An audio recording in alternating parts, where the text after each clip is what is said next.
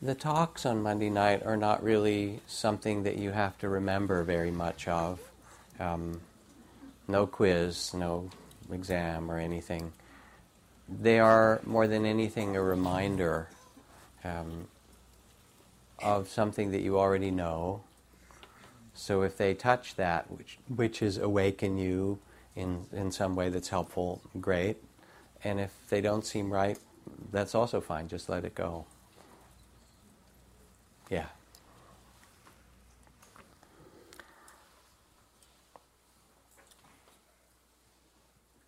Last week, for those who came, we talked some about um, the bodhisattva and the whole imagination from ancient times in India of the spirit of uh, s- serving with one's life, serving oneself and all beings.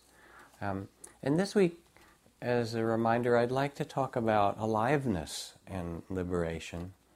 Um, here we are, we've sat in meditation, and to me, it's really quite a beautiful and remarkable thing in such a busy culture to have, you know, some hundreds of people sit and not do anything for a while and listen.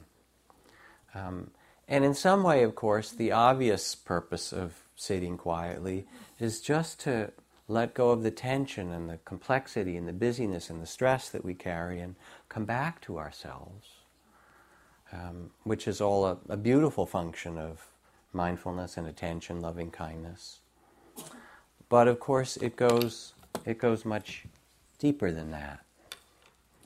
My teacher Ajahn Chah, I remember at one point somebody came to him in Thailand and asked, Isn't meditation kind of like self hypnosis? And he thought for a moment, he said, Actually, it's more like dehypnosis. We're in a kind of cultural trance of busyness and complexity and, and so forth. And when we begin to meditate, we come back to see things in a new way, with a beginner's mind, with a kind of freshness, um, and to see them more deeply.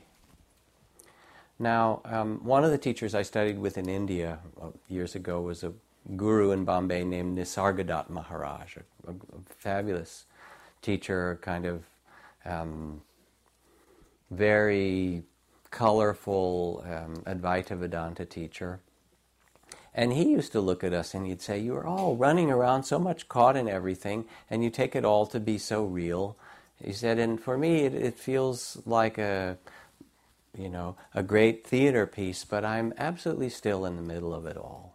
And somebody said, But you're an old man, you know, and it might be easier for you. And he said, No, no, it's always been that way. And, well, are you afraid to die? He said, Why should I be afraid to die? You think that, uh, that I am this food body, this body made of rice and dal and, you know, Indian vegetables and, you know, things? He said, We're not, we're not made of food. That's not who we are. We just use this body. And he would go on, he would say, uh, Wisdom says I am nothing, and love says I am everything. And these are the two poles of my life.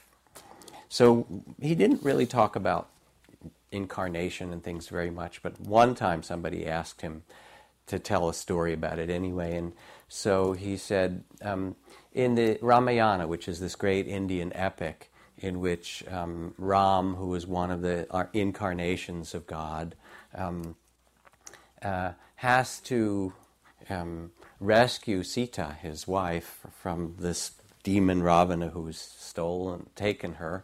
And um, in the course of this great, great uh, Indian epic, um, Hanuman, who is also one of the incarnations, if you will, of the divine servant, um, helps Ram to rescue Sita. Um, Hanuman and all the other monkeys of India. This is a great story, but anyway. So he says at the end of all of the Ramayana, all the animals who had helped Ram or God to to uh, win back the divine feminine, really. It's just a way of speaking of Sita, were given rewards. And the monkeys were all told that they could go to a monkey heaven. Now, what is heaven to a monkey? Vast quantities of food, lots of fighting, and limitless sex. So all the monkeys were reborn as human beings in the West in the 20th century to experience their idea of heaven. after some time, though, they all began to get a bit bored by this, ex- this excess, and one by one they started to wend their way back to India to find their way back to Ram or to God. So that was his, that was his story.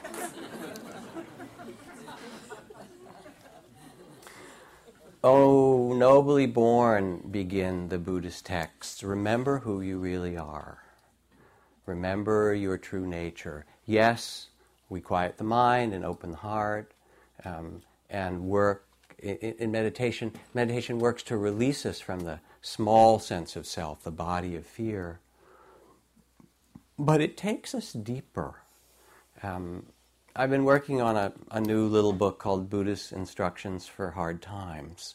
Um, and uh, if I take the texts of the teachings of the Buddhists. These are these are a couple of hard passages um, the, where the Buddha says, um, "Did you never see in the world a man or woman 80, 90, 100 years old, frail, crooked as a gable roof, infirm, youth long since fled?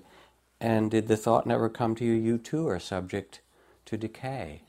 Did you never see someone who is sick and ill and grievously afflicted and cared for by others? And did the thought never come to you, you too are subject to disease? Did you never see the corpse of a person? And man or woman who has died, and did the thought never really penetrate your heart? This too, you too are subject to death. Suppose a man or a woman who was not blind beheld the many bubbles that floated on the Ganges and watched them carefully and examined them and after carefully examining them, they would em- appear empty and unreal and insubstantial.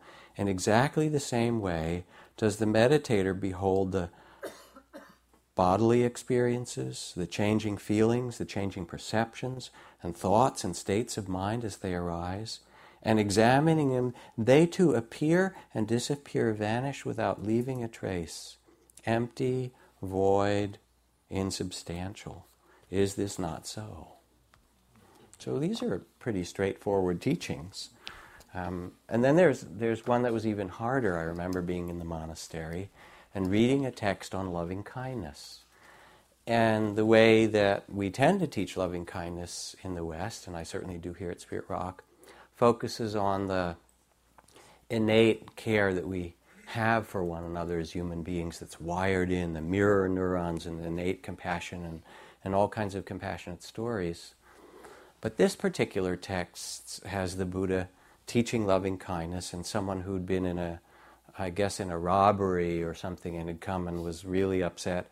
And the Buddha said, If you are truly a disciple of mine, even if the robber should grab you and cut off an arm, if you were to have hatred for them, you're, uh, instead of loving kindness, you're not really practicing as I taught you. And even if they were to cut off the other arm and your legs and your limbs and so forth, if you had aversion that then turned into hatred of them, you would not be following the teachings of the Blessed One. So I read this text and I said, No way, basically. I said,